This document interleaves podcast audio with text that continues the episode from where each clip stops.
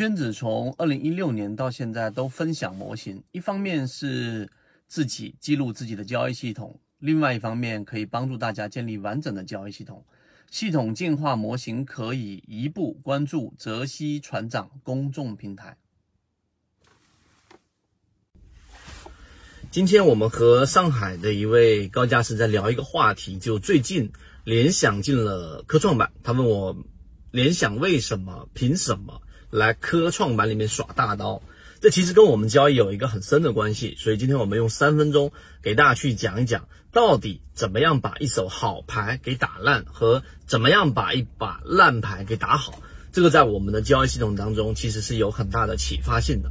首先，我们先回答第一个我们刚刚提出来的问题，就是联想凭什么它可以在整个科创板里面耍大刀？大家知道联想。对吧？它是硬件出身，但我们知道微软至少它可以做云计算，但实际上大家没有意识到，联想有一个非常硬的实力。我们先把结果告诉给大家，联想可以做大数据运算，也就是 HPC 的大数据运算，这个智能，这个云智能上其实是有很大的优势的。也就是说，一百台这个大数据计算的这个大计算 HPC 这一个机器当中，设备当中有三十六台是属于联想的。所以这是联想来参与整个市场的科创板的一个最根本的一个原因，先了解这一点。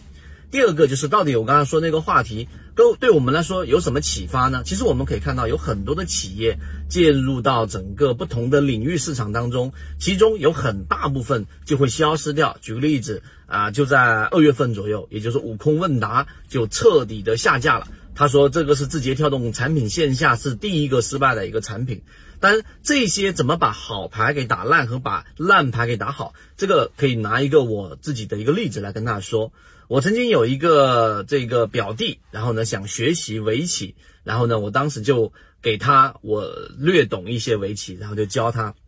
这个围棋的下法。其中我们的下法非常简单，可能和普通教的方法不太一样。什么呢？就是我和他不断的进行下棋，但是呢，下到一大半过程当中之后，我们就对调位置，因为一开始肯定他只懂规则的情况之下是下不赢的。然后我们对调位置之后，然后我们两个的这个局势就发生了明显的转变，就他下我已经下了巨大优势的棋，而我下他已经很大劣势的棋。那这个过程当中，我怎么样跟他去进行博弈，他就可以看到两件事情：第一，就是一步。一手好的牌怎么去给打烂的？他依旧最后结果还是输了。还有一个结果就是另外一种视角，就怎么样把一手坏的牌给他打好。那这个其实呢，并不是在呃这个叫欺负不太会下棋的人，而实际上呢，这种进步的方式和这种思维是非常具有启发意义的。好，现在回归到我们的交易模型和我们的圈子当中。所以为什么我近期已经在给所有的高价值在整理，陆陆续续就会发给大家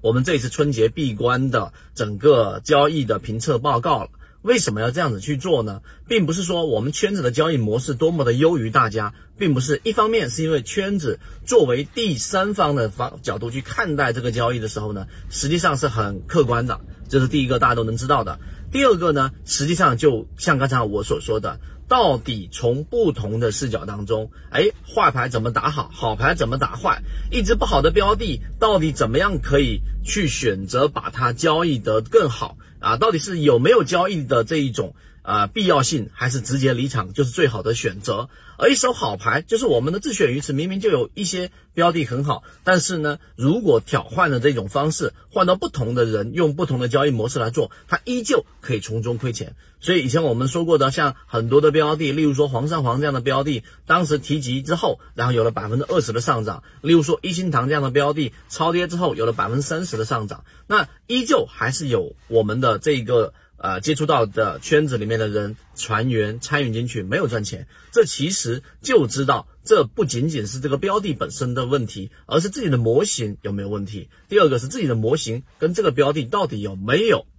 这个契合度啊？因为有些股性是不适合用这种模型交易的，所以这些辗转或者调换位置的思考方式，实际上是能最快的对我们产生启发的一种啊，我们说互动模式吧。所以呢，我们今天就用三分钟来给大家简单的讲一讲这个模式，以及为什么联想进入到科创板里面啊去参与到这样的一个事情，希望对大家来说有所启发。当然，如果你希望有更多这种调换身份的这种方式的时候，圈子以后还会有更多的方式来让大家体验这种感受。如果对这个内容感兴趣的，可以找到管理员老师获取我们后续后续的这些安排，对自己的交易模式建立，我认为是会有很大帮助的。好，今天讲这么多，和你一起终身进化。